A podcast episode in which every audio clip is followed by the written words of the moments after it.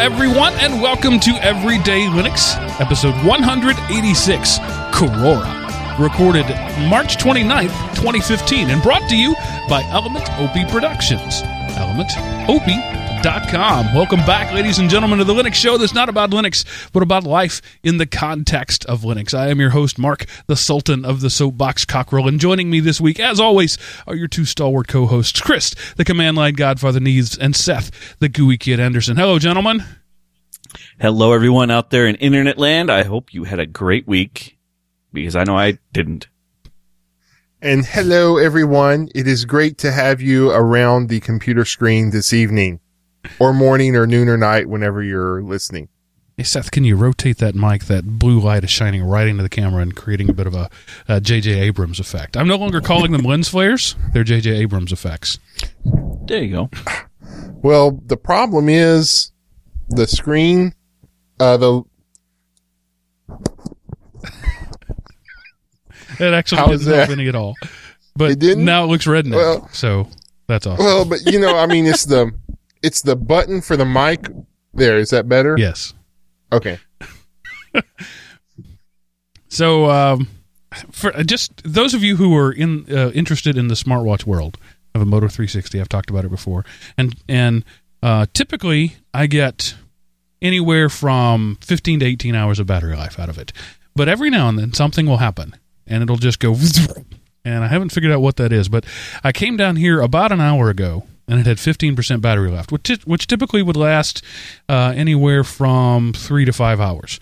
And uh, Okay. just a few minutes ago, it said shutting off out of power. So something sucked 15% out of my watch in, in less than an hour. These are the things that happen in these first gen devices. Um, it happens every now and then. Uh, uh, this hard reset will actually fix it. The, it seems to be that the fix is a hard reset. So I think it's a, a locked process or something like that. That you know the old the old magic reboot reboot fixes. But if you've got a Moto 360, you know what I'm talking about. Every now and then, it just decides no battery for you. Hmm. Now, is it just when you get down to low battery, or is it like one day you'll just notice the whole day the battery's just like gone quickly, quicker no, than it'll normal? be like I'll, I'll last uh, 20 hours on a charge on Tuesday, and on Wednesday, which is pretty much the same day, I'll get six hours and it's dead, and I've got to recharge. Huh. Um, That is weird. Yeah, it just it's it- it'll be fixed. I have no doubt. It's a software problem, not a hardware problem. Hardware is much more consistent than that. Um, but you know, it's one of those things. Well, unless it's the intermittent failure preceding a total failure. So, you know, maybe it's a slowly developing hardware problem. I you know that's entirely possible. It would have to be something related to the battery. Um, I don't know. We'll see. I just thought I'd throw that out there. Um, I, I also wanted to uh, uh, wrap up uh, or or touch base with circle back to um, have actualized, visualize other buzzwords. Um, the the Kano project. Uh, I said. Uh, no, we never put a pin in it, Mark. You're going to have to table that till oh, later. Can I? Do I need to uh, create an S bar for that and uh, bring it back to steering? I think every time, we- every think time we we bring up those terms, we should all drink. it would make the show a whole lot more entertaining. I think. I um I, I ordered as I said home. a Kano uh, for my my daughter. Uh, it came. Uh, I ordered it Sunday night. Right, doing the show. It came on Tuesday. Very quick turnaround, and I didn't That have time is. to do anything with it until Friday. So I sat down with my six year old and said, "Build a computer." Um, the uh, you know as as was stated the the project was created for a six year old. That six year old was I'm going to say a little more advanced than my six year old. She needed some help, not a lot, um, but the instructions uh, while picture. Uh, picture oriented uh, needed some uh, that had quite a bit of text with it um, and she was unable to read all of the big words but in the end about f- 10 or 15 minutes we assembled this pie with the case, and it's a neat little uh, case. And I'm pretty sure that they sent me a pie too. Um, oh, really? I, I, you know, he had said previously that they were looking into that, uh, but this case and this device doesn't look like the Pi B that I have, the couple of Pi Bs that I have, but it looks a lot like the Pi 2. It's got four USB ports instead of the uh, um, uh, video out, the you know the little yellow RCA looking jack. It's got a uh, a s- headphone jack that does all three which is on the Pi 2. So I think I think they started just sort of quietly slipping in Pi 2 uh, 2s into the mix. I'm not sure. Um, Interesting. huh. I didn't take the time to look at the board or anything because I was I was working with my kid. But everything's very colorful. So there's a big uh, uh, bright yellow VG uh, or HDMI cable, a bright red power cable, um, a blue speaker cable, and the case has an integrated speaker built into it. Uh, which is would be necessary if you were using uh, a monitor like a, a PC monitor without speakers. In, in my case, it's redundant because the sound also goes over the HDMI, and so we were hearing this little echo thing where the sound was coming from two sources. So we just unplugged the speaker. Um, the the difficult she difficulty she had was in lining up the back plane into the little slot for the case. You know, it's understandable. Oh. She's six, and that's fine motor skills. Um, but in the end, we got it all hooked up. We we plugged in, and the very first thing when the screen came up, my two youngest daughters went Minecraft. They recognized the icon, and that's all they've done with it. Um, so it's it's can I play can I play Minecraft? Um, and so that's that's the thing. It's it's the Minecraft computer. It's also it you know it's got a web browser. It's got YouTube, uh, which I thought they would gravitate more to the YouTube, but they have their tablets for that. So um, Yeah. Right. and so yeah, that's I just wanted to report back. It's been a, a raging success. My kids have been very excited about it and looking forward to using it. And the older sisters, when we went to church this morning, were telling everybody they saw my little sister built a computer. They were just so proud that their their six year old sister had built a computer. So Kano project is a win as far as I'm concerned. Now, will will the will the excitement linger? I don't know, but it's there now, and we haven't even we haven't even logged on to the Kano world yet. Uh, we haven't gone that far. Huh. So Well, it's it, well, that's a good sign though that she's all over it. The whole family is evidently. yeah, so it was just Friday, like I said, that we had the first set of tennis to play with. Today is Sunday, so it's only been a couple of days, but the excitement is there, and I, and the moon the the machine lives up to its billing. It is a simple device that a six year old can put together, uh, and has tools that kids like. So yay, Kano. Cool. So Seth, you had some guys coming out to decide whether or not you could have true broadband. How did that go? Yes. Um, see, people around around my part of the world are just going to learn to listen to me when I tell them computer stuff because it worked. I can get service and, um, I would already have it, but I have this, um, Hawaii trip planned that is pretty much consuming all of my money. So it looks like it's going to be a little bit of time, but they're just going to come out and hook it up. And I'm probably going to get the four meg package. I don't know. I'm, I mean, and then, you know, then it's Netflix and, you know, people forget that I am a real person. I'll just exist in the digital ether somewhere. Uh, so but I would definitely Net- recommend Seth it, go upgrade your router if you're going to go with it, and you're going to start doing Netflix because you'll see a big difference. Yeah, I don't know. I, I bought, I didn't buy a cheap router when I bought one. So I think, I think mine can handle it. Um, I don't know. We'll see. But, uh, you know, and then I might have to buy another Xbox cause I could do online gaming again. It's just, it's not, I almost wish they would have said, sorry, no internet for you. Um, but yeah. Yeah, because right now you can you'll have to get back into the your Xbox Gold membership and and uh, Right. And I'll, Yeah. I'll be able to like do, st- I mean, I won't just set it to computer going, it would be nice if I could Yeah. watch a YouTube video or I want to download an ISO and play with it this week. You so know, you something you like thought that. you thought you had bettered yourself and gotten gotten rid of some of the, some of those bad habits. Really, life got those bad habits out of your way for you. Now that they'll be back, uh, you'll be degenerating to the Seth of 1990 again. Oh yeah. Uh, he, he never left. I just, um, instead of playing, you know, like a solitaire on my computer, I'll be playing solitaire on some website. There you go. That's, uh, Connected solitaire. Yeah.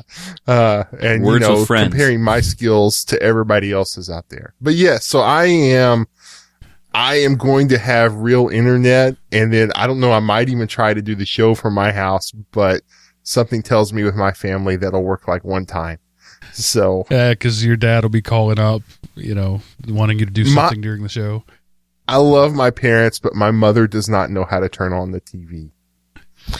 She, um, because, you know, she doesn't understand that this remote has the capability to control four different devices. And so she just reaches her hand down and picks it up. and when I hit a button, it's not the satellite button that lines up. It's the auxiliary button. And I tried to show that to her. So she has hit TV on the remote and put the TV on channel 11 instead of, and then she's changed the input from like antenna to something You else. You have to have a And flow so- sheet to watch TV. Yeah. yeah, so I'm like, okay, did she click this button? No. Did she click this button? No. Did she, oh, she clicked this one. And then she clicked this one. And okay, mom, here's channel 11. Please don't ever turn your TV off. I think I'm going to get her like a little, uh, towel or something that she can just lay over the TV screen when she's done. Logitech Harmony, my friend. It will change Yep. your life. It- It's going to cost you the money. You're going to have to drop $150, $200 on it, but I'm telling you, it's worth it. There's a big LCD screen with a section of it, a whole corner of it that says TV. And you push that, and everything just does all itself. Logitech Harmony, do it. Hmm. I am this Just close to one doing one of thing to those. Spend money on Mark. I'm too cheap. I'm telling you, So- it's worth it, especially Yeah. with with children and elderly. They're essentially the same when it comes to technology. They randomly push buttons without any understanding of what it is. Uh, Yep. When I got my first Logitech Harmony, my at the time 18 month old could turn on her, um, you know, Groucho, uh, what's the Elmo videos Yeah. all by Right. herself. That was a huge win. I got back like if you add it all up, I probably got back nine to ten months of my life when I bought that thing over the years in, in little fifty and seventy second bursts of setting things right. You got to do it. Yeah, I would agree I- with that. You just got to. At this point, you just got to. Just, I want to be out of debt like one month. Seth, you got a birthday Come on, coming up. I will buy you a Harmony remote for your birthday. How about that? Uh, man, I don't know. That's a lot of money. But if you want to, I mean, I, I won't, uh, I won't turn down. So, okay. Yes. Uh, but yeah, so internet is coming back to the, uh, Anderson abode. so, Seth, uh, Very nice. uh, Chris, I'm interested in your experiences with the Black Blood of the Earth coffee. Well, I have not yet tried some because it was commandeered by my wife. Um, they had a big martial arts get together this weekend and they, uh, all sampled the black blood of the earth and it almost gave one of them heart palpitations in the middle of the get together. So, um, what was it? There was the great, the grandmaster of the system was there. There's four ma- I think there was three masters there, something like that, and a whole bunch of black belts. And it was so well, well taken that they want me to get as many business cards from them as I can and send them out because That's- they want to order lots of it. That's expensive sampling at that point, isn't it? Every time somebody takes a shot, you're like, "There's eight bucks." Yep, pretty much. but yeah, it's it's back in my home fridge, so I'm gonna end up trying. I'm gonna take a shot of it in the morning to see what it's like, to see if I can handle it. Because I know more. Last time I tried coffee, it almost made me sick. So we'll see. Well- but I had to laugh that it was so well taken that people want me to reach out to the guy and see how many business cards I can get. Well, before you do that, let me print some business cards for you for my version of Black Blood of the Earth. Well, you never sent me a sampler. I never did. Come on now. I You're have some- supposed to. I have a relatively fresh batch. I, the the difficulty is in shipping it. You've got to ship ship it cold and keep it liquid, um, and that's you can either like overnight it or you can try to super insulate it uh, and pay for either way. You end up paying. That's why Black Blood of the Earth is so expensive, right? So it's like seventy dollars for the bottle and another thirty five for shipping. Um, no, this one I it wasn't a very big bottle, so it wasn't quite seventy dollars for the bottle. But yeah, it was expensive for the shipping. That's what surprised me. because you're shipping a liquid perishable product cross country. That's expensive. Anyway, that's But the reason I make my own because his was too expensive. I'm curious though to see how much it's going to cost because they say you can refill the bottle. Yes. So I'm curious what the refill cost would be. Well, the way that works is you send it back and he marks like on the bottle, he marks an X, and so when you get to X numbers of Mhm. refills, he gives you a free bottle. Yeah, So it's like buy five get one free kind of thing. right. Because the bottles are the- expensive too. Um, I've looked at those, and if you're buying less than a thousand, uh, it's like three bucks a bottle. So Yeah. it's ex- it's expensive to buy a good bottle, uh, and then it's expensive to, to to get the little styrofoam mailer that he sends it in. Um, So that's Yep. that's a that's a significant portion of the cost of the product. So I'm, that's why I kept the shipping packaging. So I'm curious. I'm curious because I, you know, it's one of those things. If you know, if if I can't get a Mark Cockrell sample, then I'll have to keep going to Black Blood of the Earth. I, it's only been a year since I offered it to you. What? Why are you in such a hurry? I don't know. That's not me right now. It might be though once I try some. All right. Um, I, I I just want to take a few minutes to say I took my family yesterday to see uh, Home, the new uh, DreamWorks Okay. animated feature, uh, movie. It's good. It's not you know uh, Big Hero Six or How to Train Your Dragon, but it's good. It's a solid eight and a half, nine out of ten. Um, good. Uh, Jim Parsons is basically Sheldon in the form of an alien. It's essentially the same character Oh, uh, slightly Oh, less I'll love it annoying and more cuddly. Uh, but good movie, worth seeing. Glad I did. Uh, of course, I went opening weekend, so every screaming, crying, snot nosed kid was in the theater. I saw it on the in the big theater, the um, not the IMAX quality, but like the next step down, giant two story screen, stadium uh, seating sure. um, and which is great. One of the reasons I like going there is they turn the sound up so loud it blocks out the sound of the kid screaming behind me. He was still kicking my seat uh, every couple of minutes, but uh, what is what is going on with parents today? Parents, parent your children. Parent is both a noun and a verb. Parent your children. That's all I have to say. Yeah. That's uh, I'll second Darn that. George Last time I went to a What does that got to do with anything? Oh, everything's his fault. I forgot. Right. the last time I went to a movie theater, there's, I had the same problem. We were watching, um, event, no, not the Avengers. What was that? Uh, Gal- Guardians? Guardians? of the Galaxy. Mm-hmm. Good and one. there was very, a very good movie. And I went to the similar type of screen. It was their, their big D is what they called it. And it was the two story screen. Um, but I had some little runt behind me screaming and kicking every time there was a flash or a boom or something. So it was, it almost ruined my experience, but it was still good. All right, we've got a lot of stuff here. We got a lot of show for you, so I'm going to move on. But uh, moving into the um, listener feedback, I want to start with addressing several pieces of feedback from several different people. Yes, I did screw up the chronology of Voltron, but Seth corrected me right in the show. Right, he went to Wikipedia, he looked it up, and yes, the cars came uh, second, the lions were first, and I had it backwards. Stop sending me emails, people. I know I got it wrong. We fixed it right away. The show before the show was even over. We already fixed it. Yes, I got it wrong. I was wrong on Voltron. Moving on. Stop sending me email.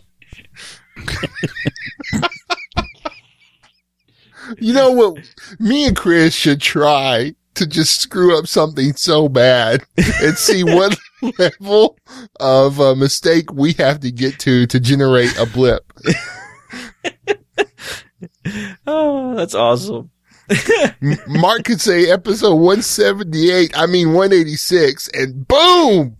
It comes. It- so it blows up, coming, yeah. people. Uh, it's just that that property clearly has some mind share in in the in the audience because they all were passionate about their Voltron, and Oh, and yes. I you know I said it was like hundred cars, and Seth came back and said no, I think it was more closer to twenty five. I must have got six emails that said it was fifteen cars, and there was the land uh, uh, par- portion and the sea portion and the air portion. Okay, got it. Dude, I mean, come Got on. it. Either the Cars or the Lions get their butts whipped for like 20 minutes, and all of a sudden, form Voltron, whack! Yeah, why didn't we do And that so- to begin with? Yeah, Yeah. no kidding. The same with the Power Rangers. You know, Yep. just just form the the big thing or whatever it is they do. And I don't even remember what those are called anymore. I think that's Zords. a good thing. Yeah, Zords. That- that- uh, I don't know if they're still called Zords, but they were. yeah, so the the Volt the Lion Voltron it was Robeasts. And the Yep. guy would always create it was it was very much like spoiler alert, uh, Pacific Rim. We're going to create exactly one Robeast and send it at you. And then the next week exactly one Robeast and say send two and the party's over. But no, we, we can't do that. Every week we Wait a month one. to send four, and you own them. That's right. Yeah. Okay. See, we we'd we'd be good um evil geniuses then, because you know we'd be like, wait, if we make send one, they kill it right away. But four wins. Ah, we'll wait.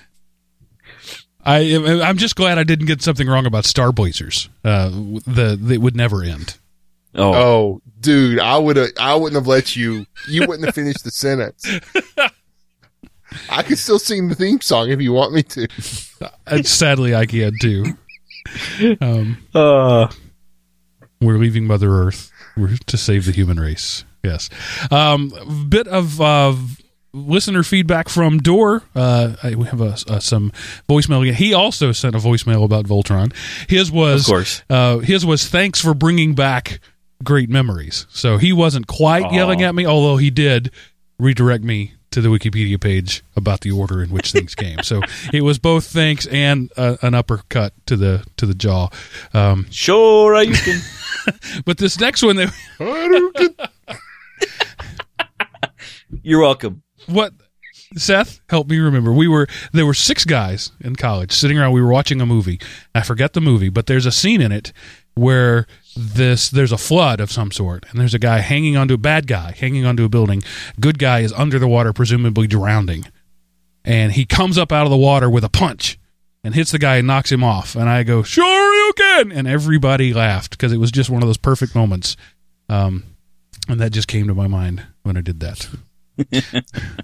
I, I don't recall Yeah. what movie that was. It's it's sad that I know. Uh, had uh, dinner and played poker with some guys Friday night. That was always fun.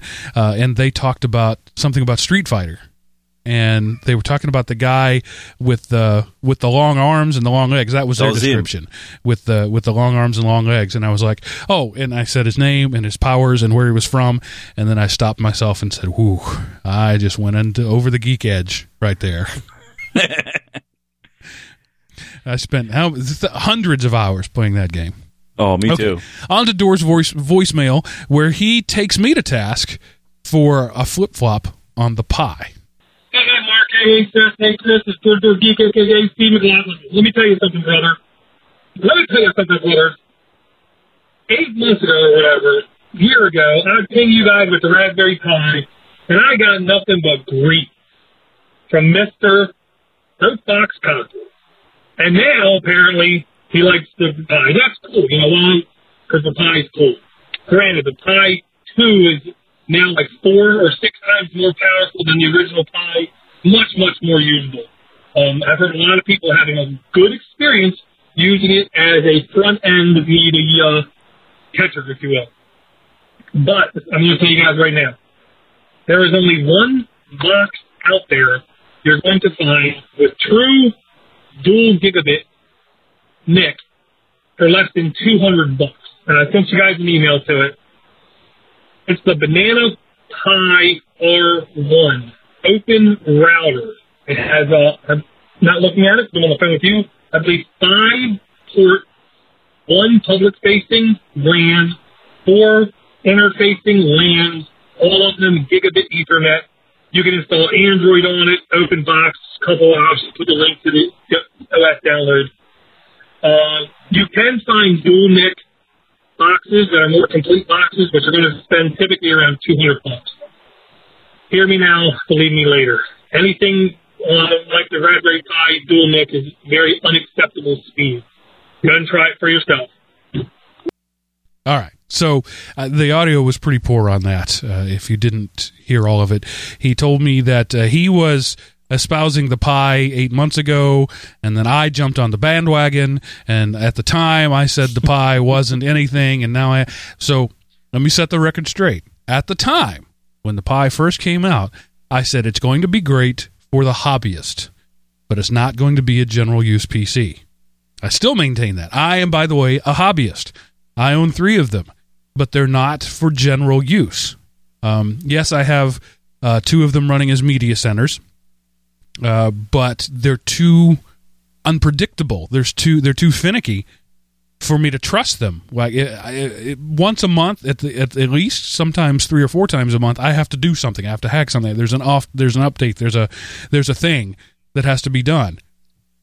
I still don't believe that grandma approved. You you want that? Go get a Roku stick or a, an Amazon TV.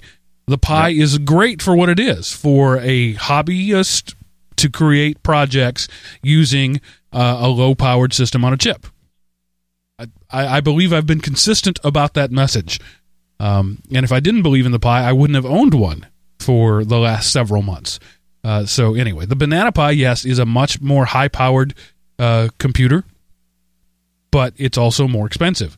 the the The beauty of the Pi is that it's thirty bucks, and it's it's expendable at that point. Uh, you you get the banana Pi, and you're looking at 175 180 i haven't priced them recently but they're in that range. Um, much more powerful but you're paying a lot more for it. So Right. I, I you know I, I put the banana Pi one step above the arduino excuse me the raspberry Pi one step above the uh, arduino. Um, it's a it's a good cheap chip for uh, project do DIYers uh, uh, hobbyists to to do stuff but it's not it's not anything else, and I don't think it'll ever be anything else. Even the Pi 2, it, it just isn't going to be anything else. At least not. I think there's an. I I think you're pretty close to being right, Mark. I'm. I'm sure that the hobbyists are going to use this thing to make, you know, who knows what else that that that they're going to make this thing into. Um, I think we're going to see the Pi and anything based from the Pi not start becoming more than a hobbyist thing until probably the next version, because then it'll be at the point where it's in parity with the power of a of a tablet or a cell phone. So then we'll be able to see more and more apps being developed in a way that um, the Raspberry Pi 3 or whatever it's going to be called will actually hit mainstream and actually be used for something like as simple as um, maybe a home automation system. I could see that happening. Um, I just don't think they're quite fully baked for grandma approved yet. Let's see. I just did a quick search for Banana Pro because I want to try to get my numbers right. And quick, you guys say something because I'm not finding any prices. That's never good. when you've got to go a a couple good banana pages sign. Pi deep. or the banana pro? the Banana Pro. Ah, okay. Well, Mark, I, you totally glossed over the whole.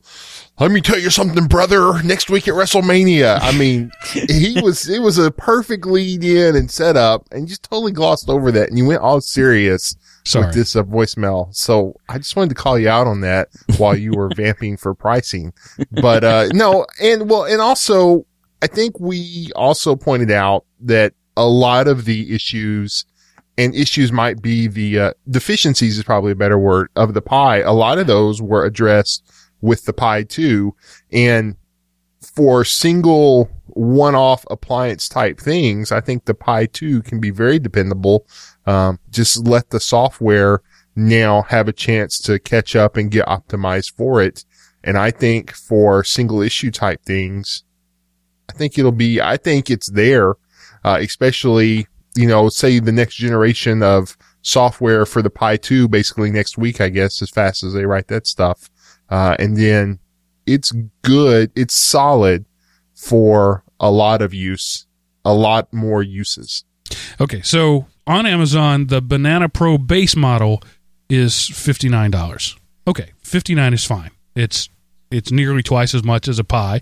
Uh, well, maybe because a pie, a banana, Raspberry Pi is like thirty five. So we'll call it seventy percent more. That's still perfectly reasonable, but I I don't know eh, what the various I haven't done enough research to know what the different models are, what you can buy, but the the first one I found on on Amazon elementopa.com slash Amazon was was 50 $59. So that's that's reasonable. That's fine. In fact, I would um, certainly consider that uh, in my Boris box uh, project. s- See what happens because if you're gonna if you can pay you know 60 to 70 percent more and get 400 percent the um, uh, performance, well that's that's a no brainer.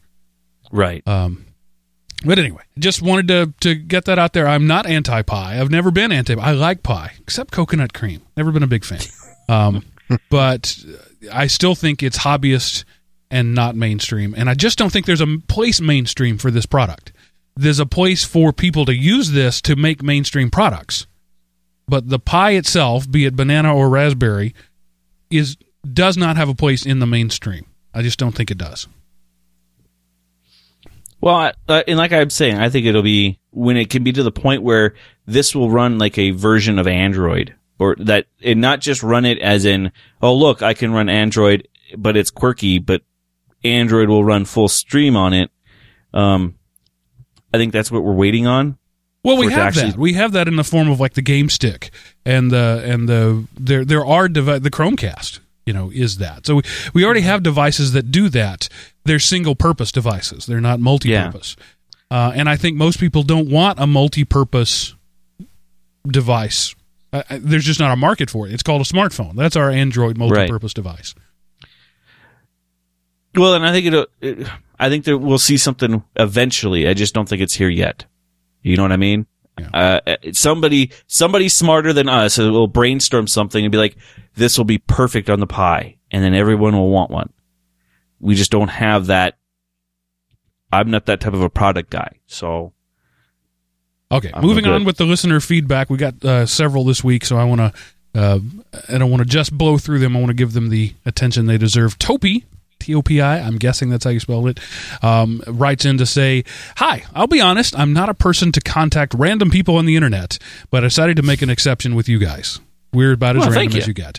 I've been enjoying your show since last May when a friend of mine recommended it to me. Thank you, friend. Sadly, kidding. uh, steadily, EDL has uh, been rising to my listening queue, and I can't wait to see a new episode each week to listen to. There's also a fun thing that happened, partly thanks to your show, and I wanted to give credit where credit is due. Thank you for making me realize I could take a leap and pursue a career in IT after years of setting the idea aside. I've been tinkering with computers since we got a Commodore 64 when I was four years old, and I got into Wow. Linux when when the first versions of Ubuntu came out way back when. Uh, but through a lot of twists and turns, I ended up as a Bachelor of Culture and Arts and working with people with disabilities in a school that rehabilitates people that have lost their ability to work in their field due to illness or accidents or born with disabilities that limit their options and or ability to learn. I thoroughly enjoyed it, but I kept my hobby of computers and technology, and in general, even though I was lagging behind and getting rusty uh, it, with my tinkering, like tends to happen to things you do if you don't maintain it and keep improving your knowledge. Then last summer, I lost my job due to funding cuts and the organization changes, and I kept looking for work in my own field, but somehow my heart wasn't in it this time. I ended up working random bit jobs to support my family uh, all through the summer and autumn, and finally had to uh, to stay home unemployed. Uh, during the summer, I had been listening to your show, and one day I listened to the Black Lab Linux episode that relit the proverbial fire in Linux and technology that had been waning over the years. Uh, that same day, I installed it on my PC at home, and I had so much fun relearning the things over the next few months that I started to co- reconsider my options in job searching. I talked with my significant other and uh, about how she would feel if I took a risk and started again from the bottom. She's been very supportive, and I've been able to get the hang of things again.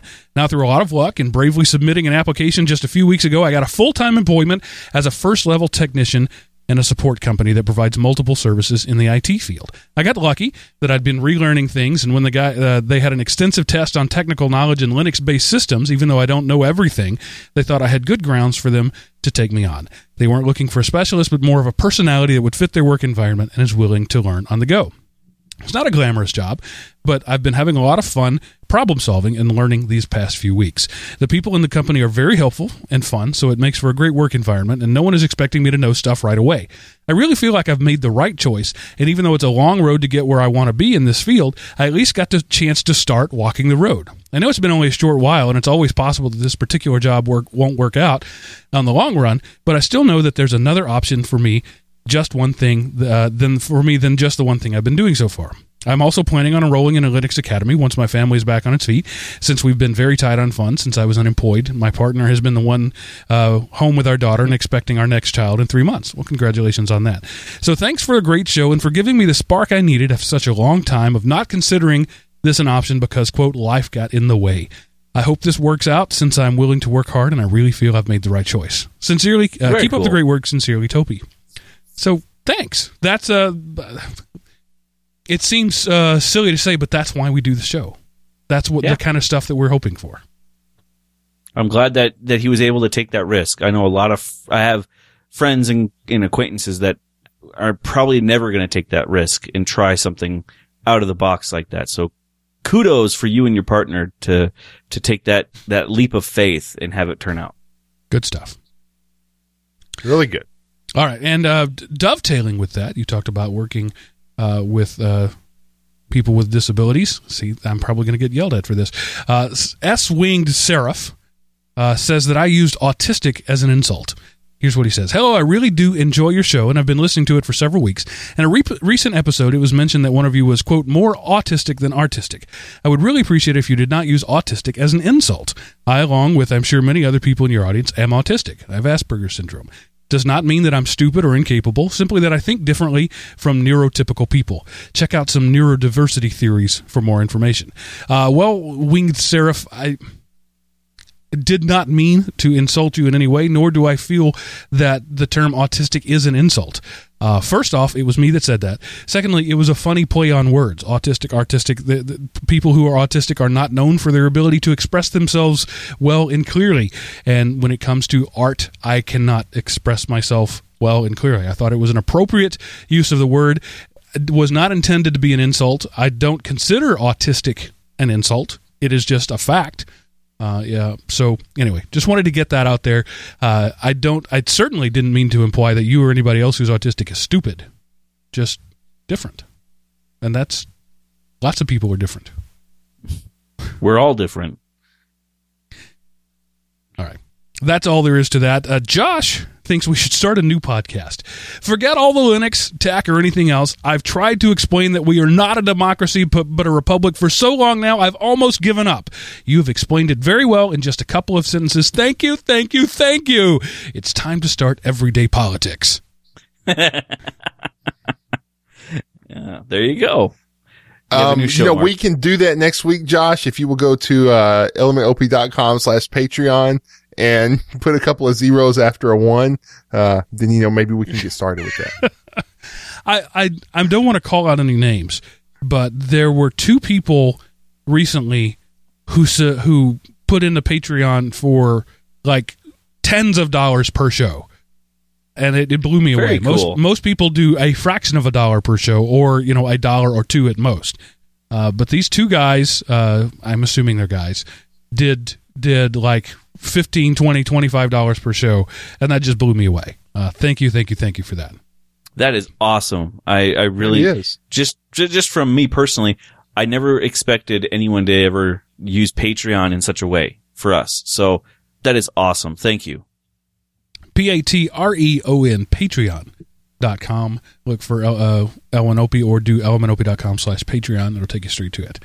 Uh, Greg has some miscellaneous comments and questions. Says a couple of shows ago, you guys mentioned a vacation spreadsheet. Huh? Care to expand on what this is?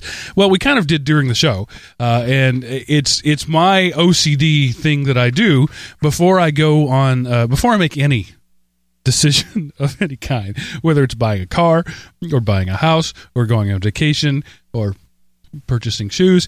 I I create a spreadsheet. And I, I break things down into various categories. So when I'm going on vacation, I do research and I talk to people and I and I, I and I and you know I look online or whatever and I find various restaurants uh, based on uh, their like their uh, reviews at at uh, uh, Google or um, Yelp uh, and their price point and the types of food. So I have those. Like I know if I'm going to say St. Simon Islands in South Georgia, I look all of those things up. But I have that. Then I have entertainment sorted there, hours of availability and that sort of stuff. So when we're trying to decide, hey, what are we going to do? I can pull up my spreadsheet and say, well, it's evening. So we're looking for evening type meals. Who's in the mood for what? And so, okay, seafood. So then I can sort by seafood. Then I can sort by review and price and say this is an average 4.4 star, uh, but it's like $30 a plate. You know, we've already had a pretty expensive morning. I can do and uh, do the same thing with, with, uh, activities and, and diversions and stop jug- judging me. I can hear you judging me through the internet. But yeah, you know, Mark, that, that's how I do me judging you through the podcast, not them through the internet. Yeah. Yeah. I'm judging you through the podcast too. Shoes, really? you gotta there's size there's fit there's style there's color there's too many options you need to put them all in one place so that you can make an informed decision See, I guess when I'm I go too to buy impulsive. shoes, I I walk around the store and I go, that one looks like it'll fit, and that one looks like it'll fit. Which one of those actually fit? I'm done. so, I see that's the difference between you and me seth i can't buy shoes at a store So everything I buy is online. So I have I have options. Uh, Zappos.com, best place to buy shoes ever. We don't make Definitely. any money for them. I'm just telling you, Z A P P O S. You'll never buy shoes anywhere else again. Um, Just I'm I'm too leery to buy them without trying them on. well, that's the whole So- point. That's what Zappos does. 365 day return policy, free shipping both ways. So they want to take that uh, that shoe store model where you go in, you tell the guy you're looking for uh, a an athletic shoe in white in a size 13. He goes and brings you five different options. Zappos model is they will you buy five different options. They send them to you. You try on the one that fits, send them back, and they refund your credit card. Yes, you have to put the money out up front, and that's the genius of their model. They're making money on that interest. They have tens of thousands of dollars uh, of money that they only hold on to for a little while. But if they can keep that level up high enough, as long as the stream coming in is is equal to the stream coming out, they have this bank account that they're just drawing interest on on money that they know they're going to give up. It's a br- brilliant model, but it also works really great for me. You don't have to be in a hurry about it. Like I said, 365 day return policy no questions asked. Uh, so just this last week, uh, my my giant Amazon of a daughter who's taking after her dad is 12 and wears a size 10 and a half shoes. You Wow. can't find women's 10 and a half around stores. We haven't been able to do it. So we went to Amazon. I ordered four different pairs at a sig- you know, it's a pretty significant cost, right? Um, but they all came. We tried them on. We we she found the one pair that she liked, and we're sending the other uh, three back tomorrow. And before the credit card bill is due, that credit will be on there. It's no different than the the end result of going to a shoe store, except you don't have to go to a shoe store. Yeah, I could see it. And if, if I had that specialty of a shoe, I would be in the same boat. But I'm lucky where I can buy shoes anywhere. Yeah, I can't You know. go to Walmart and buy a nineteen dollar pair of Fila's. Right, every shoe I buy starts at sixty dollars and goes up. Yeah. that's just you just got to make that uh, ex- accept that point of reality. And my daughter is the same way now. She she has lost the ability to buy over the counter anywhere. Um, she's not going to be able to do it. She's consigned to a life of online. But the issue was before there was Zappos, before there was online, I would go to like J.C. Penney and go to the catalog back of the room and and look through that thing because that was that was my only choice. So when I found about Zappos.com, it changed my life. Yeah, I could see it. But uh I yeah. I, I just can't believe you'd spreadsheet pros and cons on shoes, to tell you the truth. That, That's, only because you don't understand the beauty of a spreadsheet.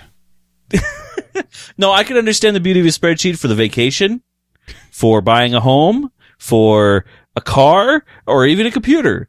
But shoes, I just can't. I, I can't stand behind you for shoes All right. because So I'm uh, actually can- doing the home one just now. I started that because we're we're now looking for buying a house. nice. We, we've been pre-approved, so when when when we were buying a how uh, a car last, I had columns in the spreadsheet for everything like dual zone air conditioning and uh, power windows, speed sensitive stereos. Some people have that, some people don't. You know, uh, all of these things, and and in the end, the math tells you which car you should buy. Continuing on with Greg's email, though. No, I'm not going to let you have this anymore. Uh, daylight savings time. Seth was talking about, uh, by the way, it's daylight saving, no S. Uh, Seth was talking about getting some work done on his acreage in the evenings, and Mark said something about just wait six weeks and you can do that work. Obviously, Mark doesn't live on larger property. Some things you just can't wait six weeks to do. I have fruit trees and they need to be pruned this time of year. If I wait six weeks, it's too late. There's lots of things on this larger yards that can't be put off until later. For the record, I hate changing the clocks, and I hope that we can get away from that sometime in the future. I doubt it'll happen, but it would be sweet to get away from changing our clocks. Uh, any comment on that, Seth? That was sort of your baby. Yeah, no, he is totally true because there's stuff I need to get done now so I can get to the stuff that can be done in the summertime when I have more hours. So yes, definitely when there's more land to take care of, you need the more but hours it's a farce. You don't have more hours. No, but I have more hours during the light at home. Yeah, it's a shell game. So I, I know it's a shell game, but it's a shell game that gives me more hours at home with daylight. Okay. Uh, moving on. Uh, sorry for bringing Linux into the email, but since you started in the episode, System D. I'm studying for the RHCE, uh, and since uh, Red Hat Enterprise Linux 7 has System D, I'm becoming aware of just how different it is. Uh, when first exposed to it, I looked up some of the info, and there were a lot of haters on it. The majority uh, was about how it was becoming so big and it's broken away from the Linux mindset of each module does one thing and does it very well.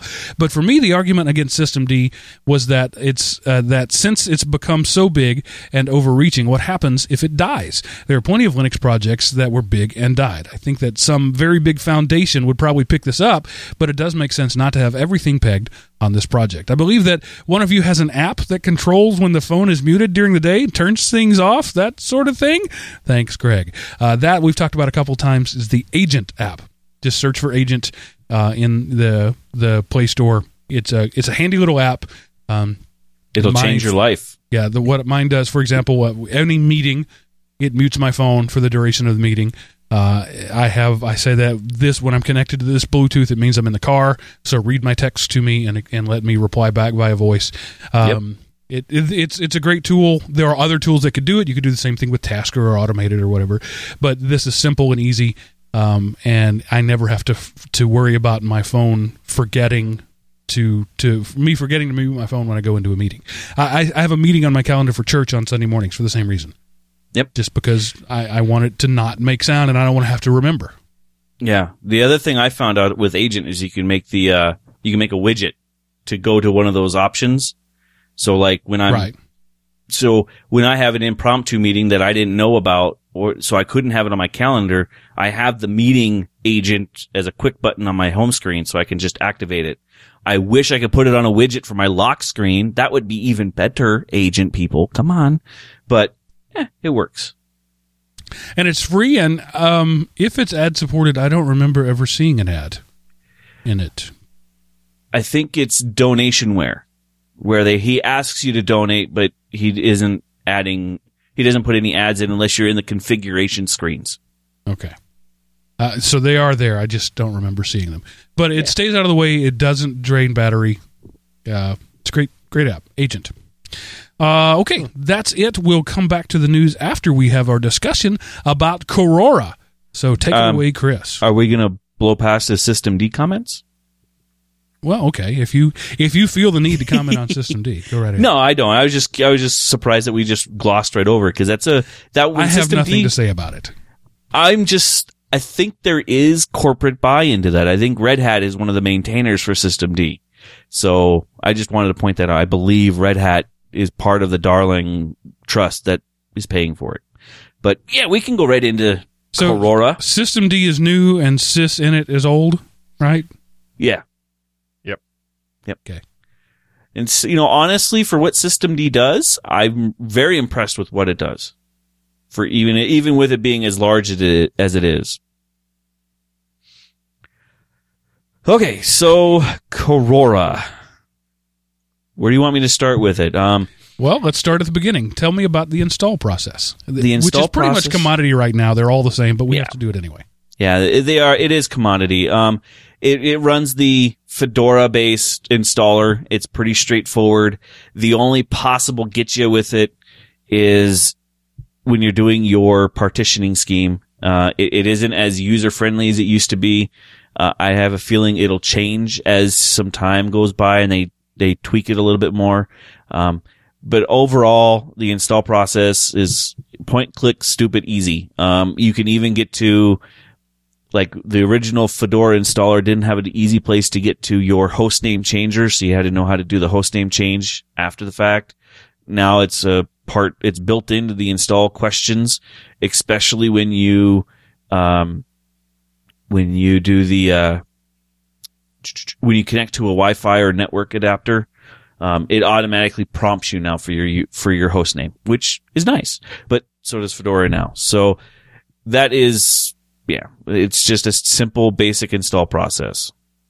Um, as far as everything else, uh, I defaulted with the generic GNOME 3 interface to for the very first couple of days. Um, I'm very impressed with what they did to GNOME 3. They've added some extra little widgets here and there. Um, did some of the previous layout build that I would normally do on default GNOME install. Um, so like they have your, um, your sidebar on the left. It's always sticking out until you run an, a full screen app, which is perfect because you want your quick launch bar available not when you're on your activity panel, but all the time. So that was kind of a nice little um, thing they added. They added a bunch of um, widgets into the GNOME 3 system. Uh, so far, I'm really liking GNOME 3 with this spin. Um, but it's not my day-to-day user. Uh, I, I'm not a big fan of GNOME 3. I've been on, been on record for saying that a couple of times. And I'm not. It, it's just, it's too bloated for most of my, um, for most of my installs for this particular, for any version of Korora. It, it GNOME 3 is just too heavy. I, um, I would much rather run something a little bit lighter. Um, Well, I mean, tell me what that means. What does it mean that it's too heavy? Um, let's see. How how can I explain that? Uh, when I'm running on my laptop, because that's what I put this on. I ran it on a laptop in my in one of my virtual machines, and I ran it for the two three weeks that I've been testing it. Um, on my Dell laptop, which is um, not a, sh- it's not much. It, it doesn't have a very big graphics card in it, but it, there was a, it was artifacting really bad when I was in my GNOME 3 environment. And it, it just because of all the extra things that GNOME 3 wants to make it pretty. So like the, the transparency when it, when you drop into the activity menu, so you get your screen, so you can get to your virtual desktops and your application search, it would artifact and just slow way down.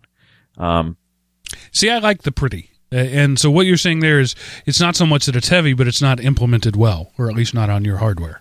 Right. I, I would say the my Intel the Intel video card that I have just couldn't handle the the heavy graphic load that GNOME 3 adds to it. Grant and I I do like it. I mean, when I put it on the virtual machine and I can actually have some of my horsepower from my big rig for my gaming machine, um, it runs like a champ on on a bigger machine with a bigger video card. So if my laptop had a bigger video card, I probably wouldn't mind it. Um, I just can't stand behind GNOME 3 yet with it not running on lower end machines. Um, so then I, of But course, is there anybody? Is there anybody that gives you pretty on low end? I mean, it seems to me that it's a trade off. You either have pretty or you have uh, compatibility on low end machines. So it's not that LXDE is built better. It's just that it doesn't have that stuff in it. Right. It doesn't have a lot of the transition effects. Um, same thing with XFCE. Any of the, the lower end graphical en- environments, um, they, they strip out some of the graphics prettiness to give you performance. Um, that's always going to be a handoff. Uh, look at Windows when you, or any version of Linux. The, if you transition, tur- turn down the transitions so it's leaner and faster, you lose your pretty. That, that's just a, it's a natural handoff. Same thing happens in Windows and Mac, I'm sure too, if they even allow you to do that. But where I'm very impressed with was the implementation of LXDE and for a change, I, the uh, um, XFCE default install was very, uh, user friendly. They don't default to it yet, but it's part of the package load where you can get Whiskers menu. Uh, if any of any of the X, XFCE guys will know what Whiskers menu is, it's a a much easier to use um, start system. So it instead of having the traditional XFCE uh, start menu, which everyone remembers from like Windows 95 and Windows 98 and all those older school start menus, where it's just a li- uh, the category breakdown tree. Uh, Whiskers is more along the same lines of Cinnamon or um, KDE's start menu. Those are more similar. So you have uh, the, the categories, but you can also search any application. Um, the I wish they would the Whiskers menu would take over for the original XFC menu option. Um, the one thing I was very impressed with when it came to Korora compared to um, any of my Fedora builds is that almost everything I would normally install after the fact was already in. Um, so codecs were already installed. Uh, Handbrake is installed. Uh, I had to install VLC, but that's not a big deal. Um, the new software center, which is Fedora Software Center, works like a champ. Um, but for some reason, it wouldn't find Steam. I had to use the older um, Yumex tool to find Steam. I don't know, I'm not 100% sure why, but it wasn't in the main software store, uh, the store window. Um, all in all, this is definitely, I made the, the line last week uh, when I said that Korora is what Mint did to, you know, Mint, what Mint did to Ubuntu is what Korora does to Fedora.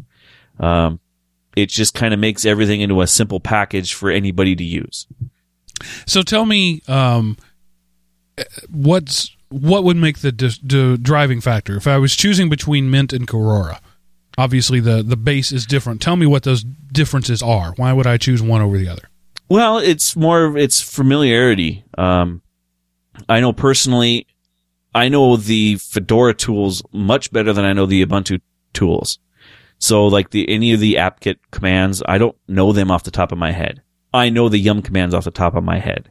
Um, I am finding though that there are some packages that aren't supported in Fedora compared to the Ubuntu's of the world. So you'd have to be a Fedora fan or have a reason to be running an RPM system. Um, other the other thing that is kind of different that Fedora or um, Korora does off the out of the box is they do have SE Linux turned on by default and they have a firewall on by default. Um, the the SE Linux is set to strict profiling, and the the firewall is set um, semi passive, where it doesn't get in the way unless you're explicitly trying to do something. So when I was running um, BitTorrents, it ran like a champ, no problems. It automatically punched the hole through the firewall like it wanted to, and did everything it needed to. Um, if I wanted to run um, Plex, I had to actually manually go in and tell it open up that port because it's a, an ongoing service. So it starts with a software firewall turned on. Yeah, it starts with everything protecting. It's a protected system. So if you needed a, a system that is a little bit more, uh, a little bit more safe, no, that's not the right word. It thinks more, if you need a system that's more security focused first before, you know, in the first door, rather than say two doors down when you, like in Ubuntu or any of the mints where you have to go in and install those packages and configure them. Um, Fedora does a good job of having a lot of that stuff turned on by default. Um, Okay. all in all, I'm, I'm probably going to keep it as my main, my main desktop. Um, I'll probably, when I have a few days, I'll probably make the transition of my main rig, my gaming rig to, um, Korora. I'm very impressed with it. I'm still not sure what is going to be my default desktop yet. Um, I'm still kind of sampling all of the desktops. The only one I don't have installed is Mate. Um, the rest of them have been installed and I've been playing with each one and giving them a couple of days each time. So far, um, I'm really impressed with the cinnamon right now. Um, it, it's a little bit lighter than GNOME 3, so it han- my laptop handles it better. Um, but I'm kind of, kind of impressed with cinnamon. Okay. Any other? Uh, it we've reached a point. It's it's both good and bad. Um, Linux distros are commodities now, so Yep. it's hard to find distir- distinctions between one and the other. Uh, so it, it, what what makes this stand out, either in a good or bad way? Um, I will say that they're the guys who are taking care of the theming of the system actually have a thought when it comes to their theming of the system. Um, it is a very pretty look when you look at any of the icons or any of the theming. It's all uniform. You don't see very many broken icons. So I would say that comparing Fedora and Korora together, um, Korora is a much nicer looking system. You know, as far as the pretty and function, you know, the, the day-to-day use of it, it, it doesn't, it's not so jarring, I guess. Cause if you're going from machine to machine, you want something that looks, you know, that it is appeasing to look at. And while Korora is appeasing, um, they do a couple of things that are kind of entertaining too. Um, I never know what color my background's going to be when I load into my machines. it has a, a rotating background color. So like my desktop right now is orange.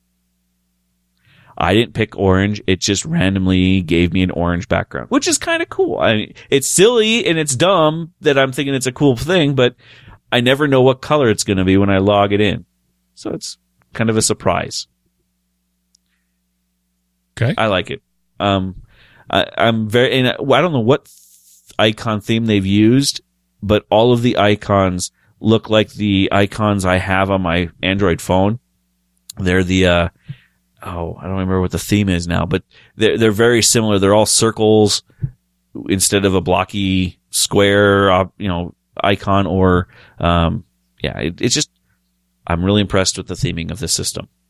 And I wish one of their guys would take that approach to like the LXDEs, um, LXQT or XFCE themes. So that way that it's a more uniform, uh, look to all of the different desktops. Because So, do you, think Korora will be your your go to distro from now on? Um, I think so. Um, I'm very impressed with it overall. Uh, I didn't run into any weird bugs when I was installing or running any of the programs that I normally ran. Um, some of the issues I had before with the sound settings and the, you know, being able to change what sound input, output and things that I was having bef- problems before in Fedora and in, um, oh, what was that last distro I did? Man, was it no it wasn't mandrake but anyway um the Manjaro? the that's it manjaro um i was having issues getting the sound the applications to to uh, let me pick which output i would be using so like if i was to plug in the microphone in the last version of fedora that i was using uh it, it was a fight to get Audacity to let me use the microphone and the Hangouts to let me use the microphone. And it was constantly, oh yeah, I have to go in and do this and this and this and this. And then finally I'll get my app, my app application to cooperate with me. Uh, I didn't have as many problems with Korora. So I don't know if that's a Fedora based thing because they are mirroring the newest version of Fedora, which I don't have. I'm still running on the version previous. Um, so I'm I'm gonna have to try a Fedora build just to see if it's a the new sound system is is just better than the one I have, or if it's a Korora thing. Uh because I'm very impressed. the The sounds the sound menu in both the GNOME three, the Cinnamon, um, and the XFCE version are very similar, and they all seem to be about the same look and feel and application use. Um, so I would I would definitely say it's a plus to Pulse Audio because I think they they've really stepped up their game. Pulse has. Um, I really I'm I'm actually happy now to be running in my all, all the different desktops because it, they seem to play so well together. Um, I don't see any broken you know themes when I'm launching a KDE app in a GNOME system. So I, I'm overall I'm impressed. All right. So, based based on a sy- synopsis of what I think you've said, if you're in the RPM camp, Red Hat, um, you know, CentOS, that sort of thing, uh, Korora is a solid home use, general purpose, um, kitchen sink distro that you that anybody should be able to use.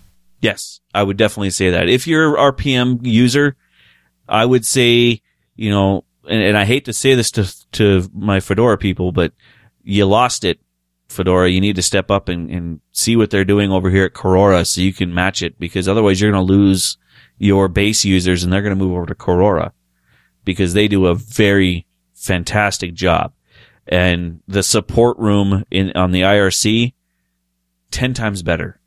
The people I've, I've been talking to over there compared to the Fedora chat room.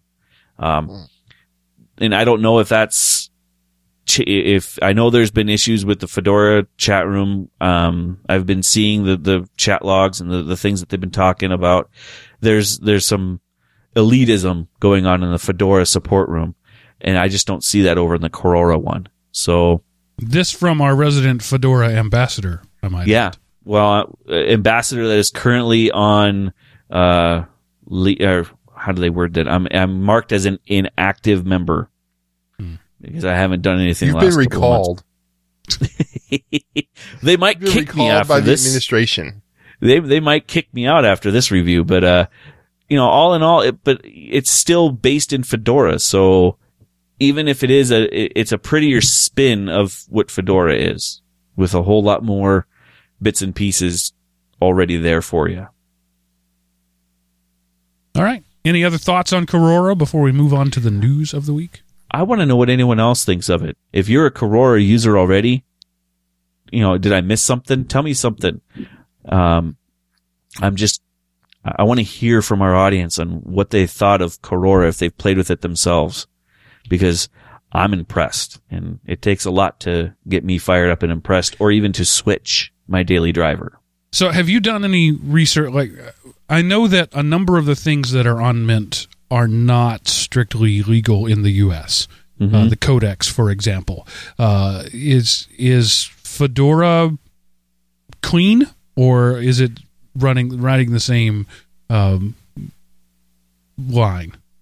Um, the Fedora itself, if you just run I'm Fedora, sorry, Korora. Yeah. Okay. I was gonna say Fedora is clean. Um, they have only open source stuff in there. I don't know if Korora has gone through and licensed all of it. I know the last time I looked at them, I was reading on their forum and I believe they've licensed Adobe Flash. So that's why they can distribute Flash. Uh, I would have to double down and, and re-investigate to see if they have the same thing for the codecs. But I know the last time I looked, there was a license for at least Flash. So what what I mean there, in case you don't know, is is not that uh, Mint is is ripping off software and doing things illegally, but Flash, for example, and some of the like the Microsoft TrueType type fonts, uh, things like that, are freely available to an end user. Um, and that's the way Ubuntu handles it. You don't get those, but there's a, a one button or two button install process that will go out and download them and install them for you. But it, it ends up being frustrating for the user who pops a DVD into his system and can't play it because he doesn't have the codecs, or opens a Word document and it looks like garbage uh, because it doesn't have the fonts, or can't play Flash uh, on you know Flash is dead, right? But it's still on, on something like ninety percent of the websites uh, out there. So it, non non technical users, uh, grandmas don't want to have to deal with things not being there when they need them. So the Mint community has decided that we are going to package those up uh, in the in a country outside the U.S. where those rules don't apply, and if you want to download it in the U.S., that's on you. So by by the letter of the law, when you download Mint, you are violating a number of user agreements, if not laws. Um, and so that's why some people just refuse to use it because it's not strictly above board. Um, and I wondered if Korora is the same way. Yeah, I, I would have to. I'll have to do some research, and I'll let you guys know what I find. because that, that's the that's my one hesitation with with Mint. Uh, uh, two hesitations with Mint. One, uh, one of the uh, the the primary developers um, is not um, known for being tolerant of certain ethnicities. Uh, I don't think that diminishes the entire project or the product of the work of many people, but it is a sort of a, a, a cloud hanging over Mint. And then also the fact that they, they outwardly flaw, flout user agreements, if not laws. Uh, so those things make me want to to pull back from Mint. But when somebody says, "What's the best overall uh, Linux distribution for a non-technical user?" The only answer can be Mint at this point. So it sounds like maybe uh, Chris has given me another uh, option, but my concern with that is, is as he said earlier, the, the RPM world is being left behind by the by the the Deb world. The everybody is now using Debian and Debian derivatives, and the Red Hat and and their derivatives are becoming sideline players. They're not there yet, but they're slowly being pushed over uh, into the slow lane um, because there's more pickup, more development, more people who are invested in the Debian style um, systems. So that that's a, a point of concern for me. Yeah, but that's not going to happen anymore, Mark, because we have net neutrality now. So no more slow lanes for anyone. If you say so, boss. Yeah, I'll see if I can get some official um, something on, on the website or something because I'm reading here on one of their about pages that they pre-configure a number of third-party resi- re- repositories. So, like I said, I don't know if they have license to do it, but I know they have the Adobe Flash, Dropbox, Google, the Google stuff, Fu- the RPM Fusion, and VirtualBox as pre-configured repositories, which is just about everything as far as out of the box. Um, but yeah, I'll I'll see if I can't find some Unless you want to play an, a WMV file. Can you play a WMV file without da- in, installing anything? I would have to try. I haven't Right. tried lately. So that's the the Windows uh, audio and video codecs.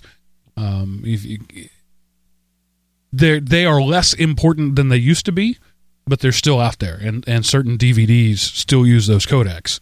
WPV, Um, WMV, MV, MV. Windows uh, Movie Video, I think it is. It's, Sure. it's not super creative in the names. Um, See if I can get a test clip and try it. you shouldn't be able to. If they're doing everything above board, you shouldn't be able to play that out of the box. There should be a process. Now, the the best systems, the first time you try to play something, say, "Here's what's missing. Click here to go get it." But that's a point of frustration for the average uh, non-technical user. Okay, so So while he tries that, we'll move on to the news uh, of the week, starting with some news of last week uh, the yin and the yang, the good and the bad of evil, starting with Google is good. Yes. Um, you know, it's kind of died down now.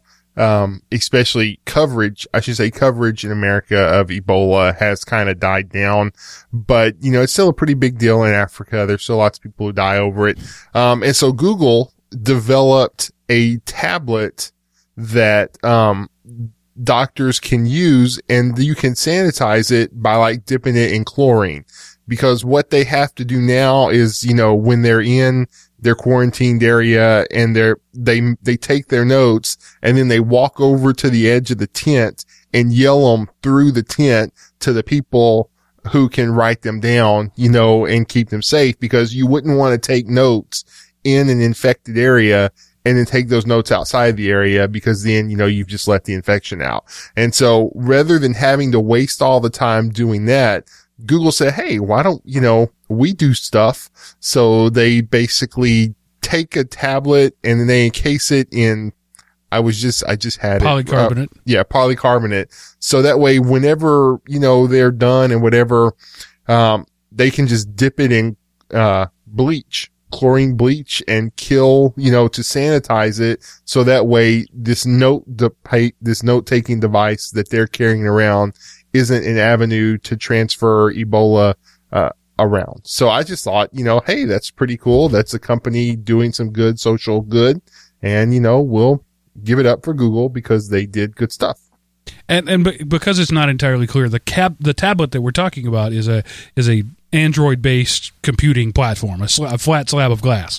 Uh, tablet can mean lots of things, but this is a computer Ah, yes. that that runs Android that you can you know you can do stuff on now they may not have wi-fi available but if they do they can transfer things but this is is it's been a pain point for people because you, once you walk into the quarantine zone you can't bring anything out of the quarantine zone including the expensive piece of electronic that you took in there so Right. google has ad- addressed this by making an expensive piece of electronic that you can dip in bleach um, by the way, you can't dip your hands in bleach not pure stuff. Uh, so it's pretty tough, and it will kill anything um, that that happens to be on it. And then they can have a fully sterile tablet that was in a quarantine zone, no longer in a quarantine zone. Yeah, you So- know, because you couldn't run cables in there because you're breaking quarantine, Right. but you can set a Wi-Fi router up outside the quarantine zone and pretty much any tablet you buy now is going to have Wi-Fi connectivity so they can input their data. And then as far as I know, Ebola isn't carried over the 802.11 standards, you know, um, computer viruses maybe, but still not human viruses yet. May- Maybe Uh, only A, but if you're G, you're okay. Yeah, you know, I think the N puts a filter in there, and uh, that's why they didn't have an E version, no, no Ebola. so, uh, but yeah, Hmm. so it was just kind of uh, neat that you know it's like one of those. Golly, why didn't they do that five years ago? kind of thing. You know, it's one of those solutions. Well, you know, but now that they have the charging that you can just, you don't have to plug a cable in the charge. You can just kind of set it on the pad or near Right. the pad. You know, before you couldn't have done this because the technology didn't exist for you to be able to do this. Otherwise, you know, you would have to, it, you'd be a one use tablet and Right. it would be done. But now, Obviously, you- there's no USB ports on this. right. Yeah. So pretty So- cool stuff. Google is good. Google is Yeah. also evil. Yes, I don't want you to get too full. You know, we want to we want to be fair and balanced, um, and friendly and other stuff. Just uh, you know, that's Fox News. It's fair and balanced, or at least that's their tagline. So, um, you know, Google has um, they reportedly blackmail websites into giving it content for free. You know, um, for example, when Google um, now if you search for something on Google there's this little uh, entry page that pops up and kind of tells you an overview of what uh, is on Wikipedia, so you don't have to go there. Um, and so now in 2012, the Federal Trade Commission investigated Google, and they kind of said, um, you know, Google agreed to make minor changes to its business practices. Um, but anyway, so they would just go to say, and you know, we could kind of change our algor- algorithms, and you might not show up on page one anymore. And companies like Yelp um, and TripAdvisor and other things like that would say, Oh, um, okay, well, that's okay. You can kind of have some of our content. So it's kind of a double-edged sword. You provide content to Google. And so there's less traffic to your site. But if you don't provide the content to Google, then there'll be no traffic to your site because some other search engine will. So it, one of those, you know, Google is using their, their non-search monopoly, um, has a way to just kind of uh, keep people on Google and not have them go off to other sites for the information they need. Yeah, Google has been made, making a push for a while to to make you stay on on Google. You do your search on Google, you have no reason to leave there. So they they scan websites and and like if you search for um, something that is a common download, uh, Flash Player. Right, so you search Flash Player, and there's a download link right there on Google. You click that, and you can download it. Uh, if you're looking for airfare, um, you could actually click straight to the book a book a flight without having to go to Trivago or or Expedia or any of those people because they're scraping that content. And so that's sort of the deal. Let us do this, um, or when you do have an ad, we we may not show it. It would be uh, an unfortunate thing if your ad should happen to fall to the second page of Google search results. Yeah, because there's other companies, you know, some startup. Oh yeah, we'll let you have our content. You can put it right up there and see. Um, yeah, so you know, it's I don't know. It's just one of those things. You know, I don't think their motto is uh, "Do no evil" anymore. Don't be evil. Yeah. Yeah, Now it's now it's be profitable. yeah. Mhm. Now it's make us some bleeping money. And there are things that you have to do to make money. Uh, and one of the things that you can do to make money is be Red Hat. Yes, uh, we have talked about before, you know, Red Hat is a billion dollar company. It might not be multi-billion, but, um, they posted their earnings for the fourth quarter and it beat expectations. So they had net income of over $48 million. See, there is money to be made in them their Linux OSs. Um, at least some of them anyway. So, um, you know, their revenue was over 464 million, a net increase, 12th consecutive quarter of revenue growth in the mid teens. So Red Hat is doing something right. They're making money. Um, they're not going under. They have found a way that works and they're making money on a free OS. So yay, Red Hat. Uh, we've said this before. If, if you can't make money on the operating system, make money on the support of it. Yep. Um, Yep. And you know another way that you could make money uh, is to become a Linux administrator because database data centers can't find enough Linux people to do their do their job for them. Do Well, their they need to move. They need to move their their services up around my area so I can get so I can get jobs and my friends can get jobs. Yeah, just uh, talking a little bit uh, from this article, um, techtarget.com, uh, and this story, um, we found it last week, but we figured we would save it because we had so much to talk about last week. Um, they surveyed 1,000, over 1,000 IT managers. Dice did this. Um, and Dice is an IT career website. If you're looking for a job, you should have an account on Dice and you should look, go there. Um, anyway, and the Linux Foundation said they plan to hire professional with professionals with Linux skills. Half of the respondents said they'll hire more Linux talent this year than last year, and Linux skills um, have furthered 90% of respondents' careers. To find these candidates, 70% of hiring managers incentivize to retrain or to retain Linux talent. So you get a job with Linux and then you get a better job offer with Linux. You go to your employer and say, Hey, they want me to go. And they'll say, we want you to stay more. So, um, there's, there's money to be made out there if you know it. Um, you know, and again, you can't just say, I know what Linux is. It's a free version of Unix started, blah, blah, blah. You know, um, you actually have to know how to do stuff in it. But anyway, yeah, and this is all numbers. this is due to the, the push to the cloud. Yep. Yep. Um, as people move things to the cloud, those cloud servers run Linux, uh, and so people are having a hard time finding qualified people to do their their stuff. How do you become a qualified people? Well, our friends over at the linuxacademy.com can help you do that. Their stated goal is to take you from being uh, a Linux novice to a Linux administrator using their step-by-step video courses. Uh, that's the whole that's the reason they exist. But they're more than just Linux. They're Linux, they're Amazon Web Services. Again, we talked about those clouds. A lot of those things run on Amazon Web Services even if it's not an Amazon company uh, and so they their job is to to teach you these things right? The that's sort of in the word academy. Uh, but they they do this as i said by the way the steps by step videos but it's so much more than just videos. So much more than just watching somebody talk to you. Uh, there there's sort of been a microburst in in online learning delivery uh, places over the last few years. There's all sorts of places like that. If you do a search uh, on Google, um, assuming the company's paid enough money to Google, uh, you'll see lots of searches for people offering to to train you using videos. Uh, Linux Academy doesn't stop there. Each video has with it a, a PDF, a downloadable PDF study guide. If you don't want to download it, you don't have to. But if you're a print guy, you want to, something you can draw a highlighter over, uh, you can do that. And those PDF study guides are time coded with the video so that as you're watching the video, as you're reading the notes, you can you can keep track of where you are. Then when you're done, you've got a, a, a test that will make sure that you understood what you want to understand.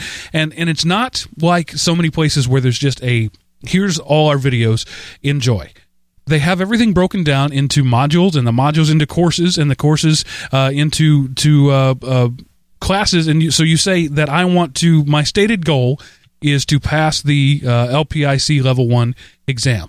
There's a module for that. That module has different courses built in and each of the courses has different uh, lessons built into that. And it tracks you through as you go. It tracks your progress lets you know what you did well on what lets you know what you didn't do so well on. Um, and as you're watching the videos and as you're reading the stuff, the the real benefit there is the the real the hands-on equipment uh, experience that you get.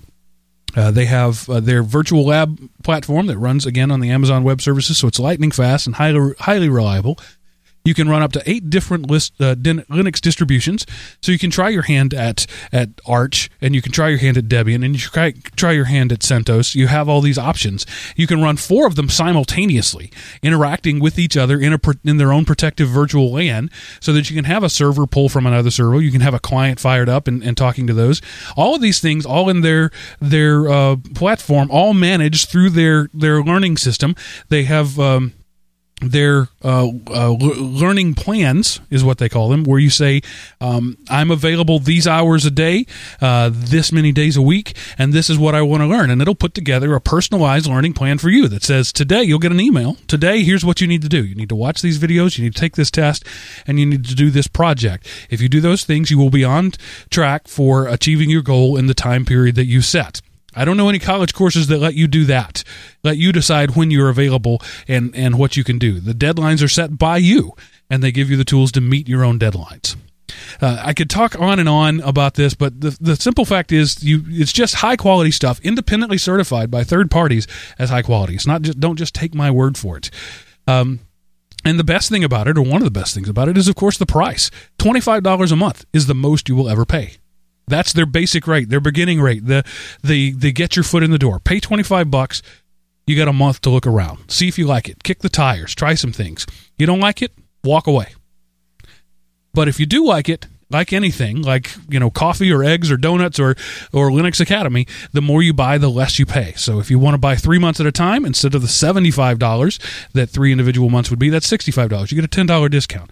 If you want to buy twelve months at a time, it's two hundred fifteen dollars annually, which is less than eighteen dollars a month. So that's more than seven dollars off uh, the per month price. And I think if you're serious about learning, you're going to want to do a minimum of three months, probably six or even a year uh, once you get in there. But try it out for $25. You won't find this level of learning anywhere else on the internet for this cost. Oh, yeah, and you know oh, one thing. Wait a minute, I forgot the most important thing. If you go to uh, linuxacademy.com slash LMNOP, you get a, or excuse me, slash uh, everyday Linux, you get a special price. So you won't even pay what I just said. You'll get a special discount just for our listeners. Now, Seth.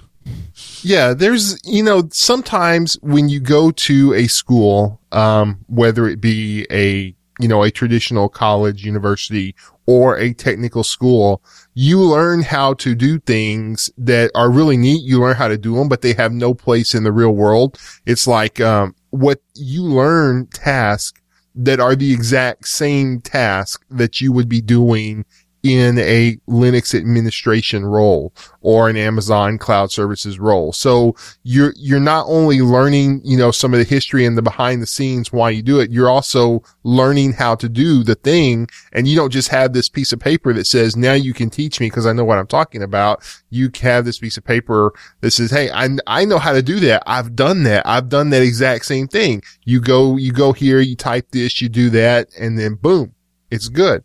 So just, they're really good at that. All right. Uh, moving on along to the next bit of news, uh, Cyanogen secures the funding to rip Android away from Google. Ooh. Yes. Um, they, uh, did a follow up round of financing and they got $80 million in new funds.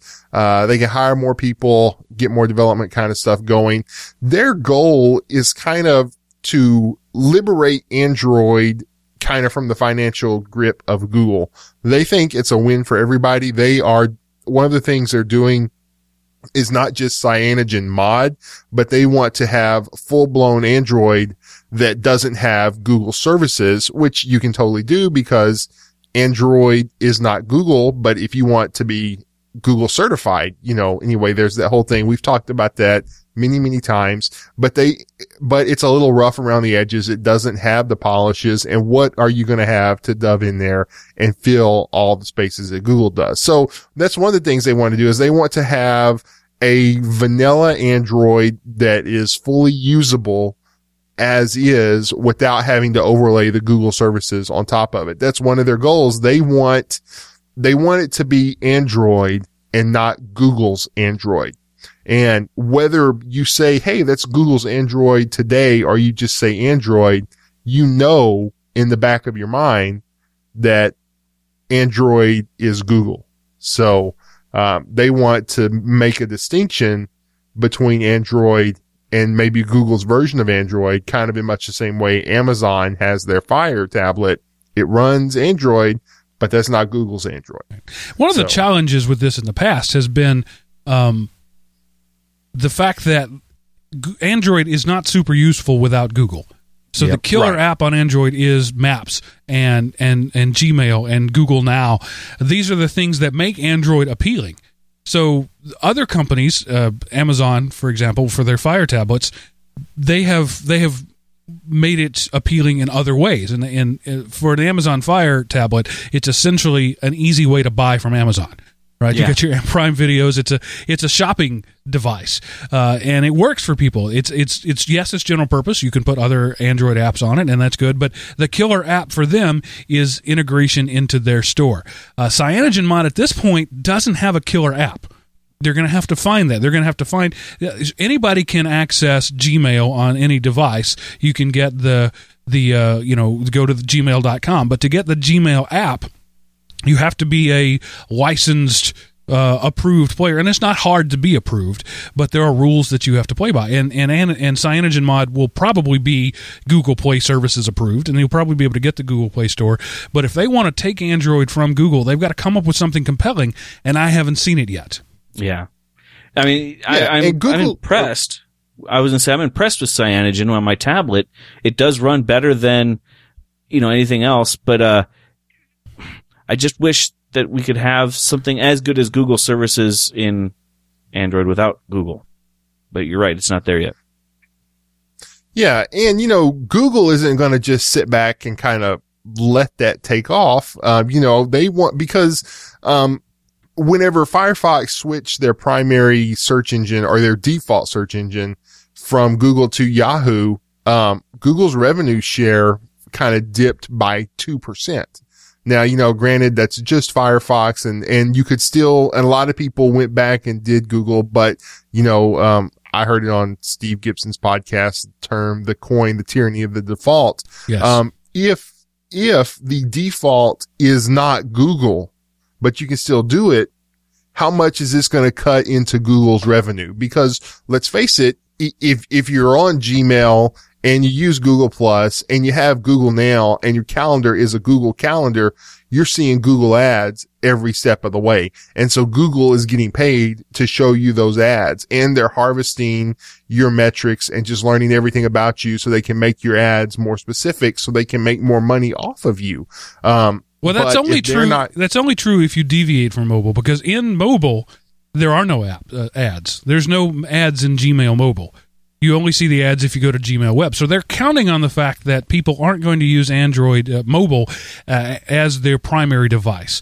Um, and I, my concern is that's changing people are starting to use their phones and their tablets as their primary device. Uh, and Google's model right now is entirely desktop centric. The only way they make money is if you use Gmail on a desktop. Yep. Um, and and the only way they make uh, now there are ads in um, in search results results in mobile. I'm, I'm going to test that real quick. I'm going to search on the word rheumatoid arthritis. I don't know why, but that's what came up. So yeah, there are ads there. So if you if, and and that's they're counting on that with things like Google now, uh, sending things to their your search. But the big thing is uh, that that mobile for Google is a feeder into the desktop, and I think companies like Cyanogen and and Amazon want to not make it a feeder, but make it the platform. But you see, even if they aren't a lot of ads, you know, when you sign in, all of the stuff you do is cross-linked. Right. It's data. So it ma- it makes their results more specific to you when you do jump over to the desktop. So it might not be a revenue stream, but it's a revenue booster. A military term would be a force multiplier. It takes the amount of time you're on there and it makes it more effective because they know so much more of what you do because those results are cross-linked. So if, if it's not Google by default, then they're losing that and all of a sudden their ads aren't as relevant. So people are going to click on them less. So they aren't going to be able to charge as much. Speaking of charging more, BlackBerry made a profit. What? I didn't know it was possible. How can that be? Yeah, they no more losing four billion dollars today for you, BlackBerry. Um, they posted a surprising result of a profit of four cents a share. It's not a lot, but everybody thought they were going to lose four cents, so it was a win for them. Um, you know, one of the things is um, they've talked about how they're trying to become less dependent on hardware sales. Um, I really don't know what else they do that is going to make money, but that's, that's what they're trying to do. Um, uh, on the quarter, the company recognized revenue on 1.3 million BlackBerry phone sales. Um, so wow, 1.3. Hmm. That's, uh, That's that's Android's sales in a month, uh, Yeah. or less. Uh, you know, maybe a couple of weeks. Uh, so 1.3 million Blackberries. It, but what's amazing to me is that they're actually still selling Blackberries. People are actually Right. still going out and plunking down money on a BlackBerry. It doesn't surprise me. Right. I mean, think about the businesses out there that are tied to that service. I don't think any. there's less of those every day. Right. Yeah, there are, but I don't think any any Tom Jones off the street is going to go out and buy a BlackBerry. They're going to buy an iPhone or an Android. So I think BlackBerry is just ramping up their selling to big corporate market. I, I at least that's the way I see it. I, mean, I bought a BlackBerry for my wife and myself. Those were my first smartphones that I purchased. because at the time they were they were the the it they were king of the hill. Right. Um, now it's a battle uh, for parity between Android and Apple. It, it depends on what feature you want. Uh, do you do you want you know faster hardware, bigger screen, or do you want an Apple logo? Um, you know that's that's really what it comes down to. BlackBerry's not even in the market. I mean, I I can't remember having gone into a store and seen a BlackBerry on the shelf. So people are going out of their way to buy these things to the tune of 1.3 million dollars, uh, 1.3 million units. So that's that says something. I'm not sure what it says. Probably replacement of broken devices. that would be my um, guess too. Right. But hey, they made money. Go go. Uh, maybe they just need to make a device that has uh, Seth's favorite operating system on it, and then the two two headed zombie can come back to life. Uh, a BlackBerry running MeeGo, and you're good to go. Oh, I would buy that. and I would double tap and then double tap again because it's double headed. And uh, just to make sure you don't have enough to worry about, um, um, patent trolls still here, still sticking around, still making life miserable. Yes. Um, you know, Motorola, they had some good news, um, about them recently, but then there was also some bad news. A, um, there was a Delaware jury. They cleared Motorola of infringing on one of, um, w- some wireless patent, but then again, they also found, um, I'm sorry. I'm looking at the article, but all of a sudden it's like it's not in English anymore.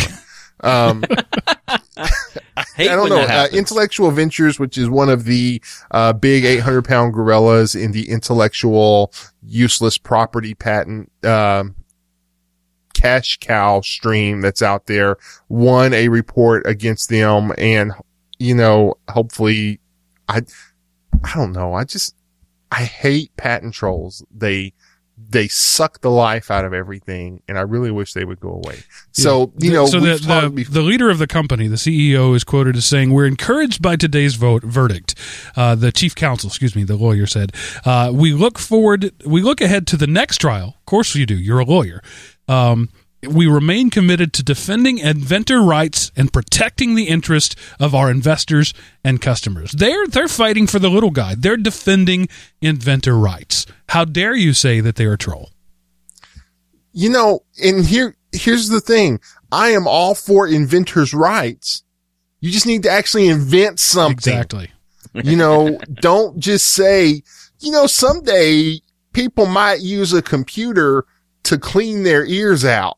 And then two years later, when somebody develops it, we have, we patented it. You didn't patent crap. You, You know, just shut idea. up and let, let the world go. You know, if I work for a law firm, so I have to be careful with what I say. I know lawyers are needed because people do want to abuse the system, but unfortunately, those lawyers have to have income for other times as well. and, uh, you know, they're going to get paid anyway. You might as well have them litigating because that, you know, yeah, you're paying for their services whether you use them or not. Um, I, I don't know. you know, we've talked before about how there were some changes to patent law coming, uh, and then so some of those verdicts were struck down and it looked like good news, uh, in patent reform and intellectual and patent reform, reform, I think is too narrow and intellectual property reform, uh, which we desperately need. But then again, you know, there's still places like, um, East Texas District Court where, you know, uncommon sense is swept out by the janitors every night. So Yeah. All right. Um, Can't really I- go f- any that- further on it. There are so many ways you could go down here, but what we're going to see for a long time is this yin and yang. Uh, I won this battle, I lost this battle. It's just going to be money shuffling back and forth, Yep. um, and it's it's that's the way it's going to be for a while. Hopefully, things will get better, but for now, that's what it is. Uh, it's it's the same lawyers arguing different cases between Samsung and Apple and Motorola and whatever, and then they're just going to shuffle money back and forth between each other. Um, And the only ones that win will be the lawyers. Yeah. It's certainly not good for business and it's not good for consumers. Um, Yep. It's it's good for the legal system. Um, and in case you didn't have enough things to worry about, environmentalists hate the Xbox.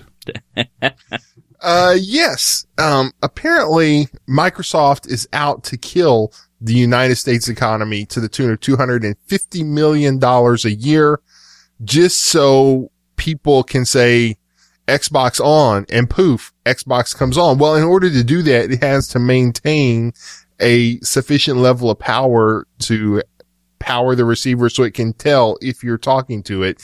And, you know, and this is just, again, it's the tyranny of the default. You can go in and change it. And it's amazing that consoles that are sold in Europe or whatever, it's turned off by default. So where, you know, somebody cares a little bit, somebody said, Hey, if you want to turn it on, great. But if you don't want it on, then turn it off because one, it's kind of hard to find to turn off in the first place, but it just you now, you know, they have reduced the amount of power that it takes to get it in that state from 18 watts down to 12.5 watts. And you're saying that's only, you know, it's only 12 and a half watts. What's the big deal? Well, if there were only one Xbox in the world doing this, maybe, but you look at millions of them that they sell, you know, and again, it, it's just one of those things. People don't want to take the time to press a button. You know, Well, oh my even gosh. if they do, the, the, Yeah. electronics have not been off for two decades. Yeah. Nothing Right. in my house turns off. Um, when you turn my when you turn my stereo off, quote unquote off, the a red light comes on. Right. The on light shows that it's off. Um, I never have figured that one out. Uh, my television doesn't go off. You you turn it off and a light comes on to tell you that it's off. Um, so the things go into these low power state modes, but it's in the end, it's like having you know five light bulbs running all the time. So yes, these are these are things that are problems, but it's also not ever going to change. Well, but there's a difference between having it in standby mode and having it on.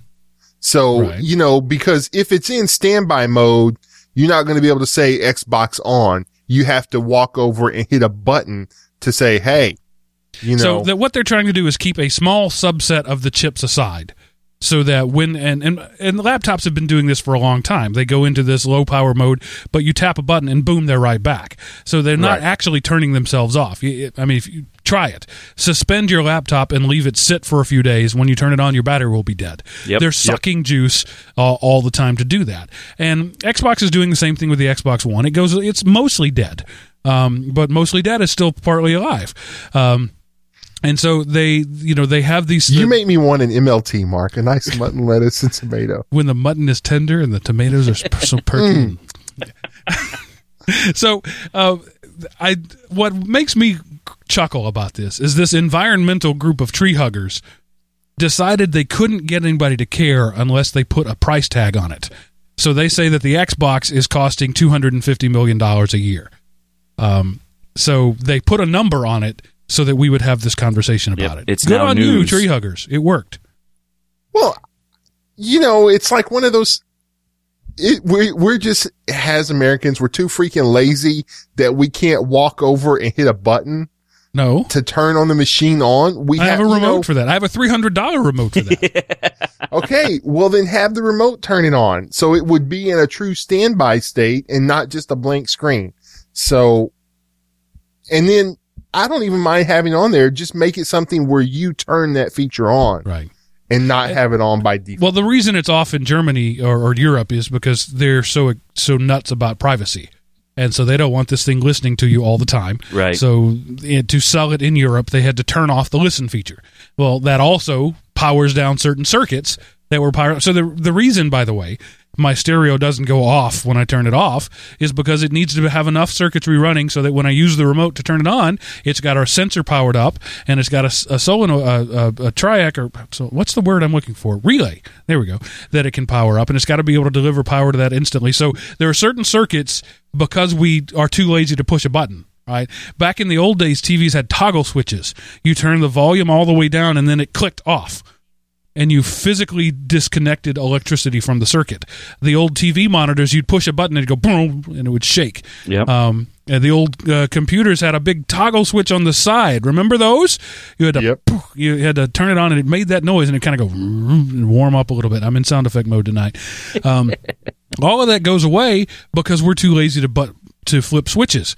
We want remotes. Well, you've got to have the remote circuitry. Well, the, the Xbox One has the. Uh, it's the same thing. It's remote circuitry, but it's voice remote. So you got to have a smarter chip going. Um, and it and microphones I'm- going in. I'm very sanguine about this. It doesn't bother me. It's just the way things are going to be. P- before long, your house will be listening to every word you speak, so that you can tell it to increase the lights or to to decrease the temperature. Um, it's it's just the way it's going to be. The problem is As- not to to make make these things less energy efficient. The problem is to be better at delivering energy more cheaply and more effectively. right. You know, as long as the house doesn't take the words I say and send them somewhere else to process them for meaning. Oh, they will. Uh, well, they're Well, gonna have first, to. they will. They're gonna have to because there's no way that a, a little itty bitty, you know, little brick thing is gonna be able to understand and understand English to the point where it can know what you said. It's gonna send it to some bigger farm. Well, Google now can do it because the subset is limited. Okay, Google, navigate to work. Right, but when Some- you go somebody's navigate phone to work, just woke up and tried to give him directions. but so it knows where work is. It knows the phrase "navigate to work." So all of that stuff is pre. It doesn't have to go anything over to the internet for that. Uh, but because they have to keep the the database simple to do that and Right. we don't want simple. We want to be able to say um, what is this uh, small round fruit that's got a bunch of seeds on it and it's red and it's kind of heart shaped and has a, a green fluffy thing on the top? Um, we want to be able to say that and the computer will say that's a strawberry you idiot.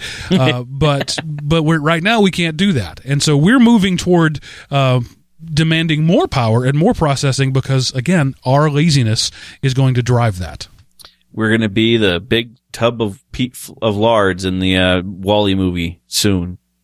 Yes. And we'll push a button and our suits will turn blue because blue is now popular. That's right. So, interesting article, interesting discussion. Um, I think you're barking up the wrong tree. Yeah, Uh, if you want to, there's bigger fish to fry than the Xbox One staying on. If we figure out how to make solar more than about 13% efficient, none of these problems are problems anymore. Yep. We're only concerned about energy cost because energy has a cost. We're only concerned about energy consumption because we're using finite resources. Once we start tapping into the infinite resources that are available to us cheaply and effectively, all of these problems go away. Or cold fusion. Yeah, but as long as we're digging up dinosaurs to make the lights come on, we these things are important. Or you know what would be interesting is to if someone could figure out a better way to make hydroelectric power better. Because that's something that's not going to go away. But it's still not as efficient as Well, I don't know. Global warming is going to burn up the the rivers, and they will all evaporate, and they won't be. Well, there no, but the oceans will be bigger, so there'll be more opportunity to make electricity for them. We're trying to save the planet by warming it up, Mark. There you go. You know, Oh, okay. it's, Use- it's like we're priming the engine. You know, you have to warm a car up, or at least you used to, before it would go good. We got to warm the planet up. Oh, sorry. I, it's funny in my mind. You had to be there. My wife and I had I said something off the wall and she said something like I, I don't even want to know where that came from and I said no you wouldn't last 10 minutes in my mind. You're not strong enough to live in my mind. It would destroy you. Uh, okay so this is the part of the show where Seth tells us what happened this week in computer history. Okay. And a certain set of fanboys who I have very little in common are just, you know, salivating everywhere. But Apple Inc. is formed by Steve Jobs, Steve Wozniak, and Ronald Wayne. April the 1st, 1976. Unfortunately, it wasn't just an April Fool's prank, but Apple Inc. was formed 1976 by Jobs, Woz, and the other guy you've never heard Ron of, but Jobs who was has, and Ron yeah, but who has millions of dollars, I'm sure. So. I heard a story about uh, a guy who did some painting around the Apple offices, just painting walls, and they didn't have any money, so they offered him stock. and he's now like a multimillionaire because he painted some walls and they couldn't afford to pay him money. That's funny. Um, it's nice work if you can get it. yeah. Yep. All right, Seth, what do you have for our, our show closing spectacular this week? okay, this this is a pretty cool site. Um, if you go to uh, this link is from the BBC.com, and it's Journey to the Center of the Earth. It is, I believe, Flash. I'm not sure, but you just you scroll down and it shows you at what depth things are. So you know, 0.7 meters, you find rabbits, uh, and it, you know, like down to one meter, a pig can sniff out truffles up to a meter depth. And as you scroll down, it just shows you different things and, um, kind of cool. It, it's the distance and the depth. Like, for example, 12 meters, the deepest animal burrows dug by Nile crocodiles. So the more down you go, the more stuff you learn. 42 meters is the deepest swimming pool. It's a diving pool in Italy. So just, I just thought it was interesting. That is interesting. Yeah. Yeah. it's, and it's it's an infographic, but done right. Yeah, it takes a long time to scroll to the bottom and read everything. And it, it's kind of, you're like, wow, I didn't know it was that depth. And then, uh, you just, you keep on going.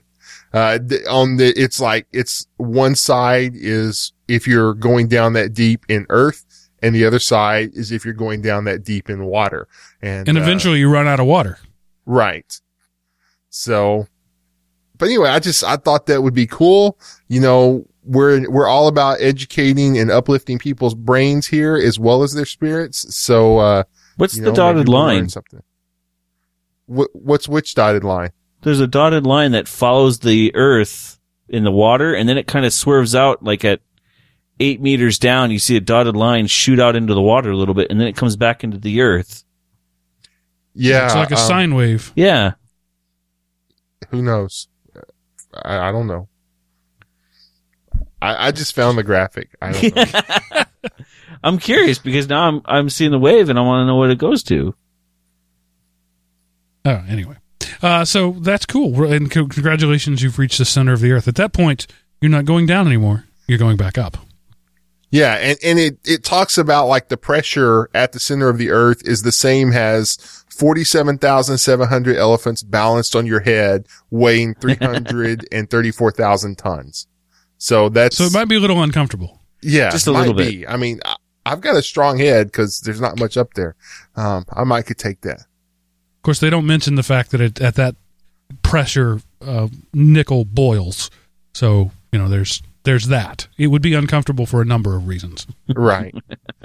yeah. Um, well, at the bottom, don't get too comfortable. It's over 6,000 degrees Celsius here. You were cooked long ago. So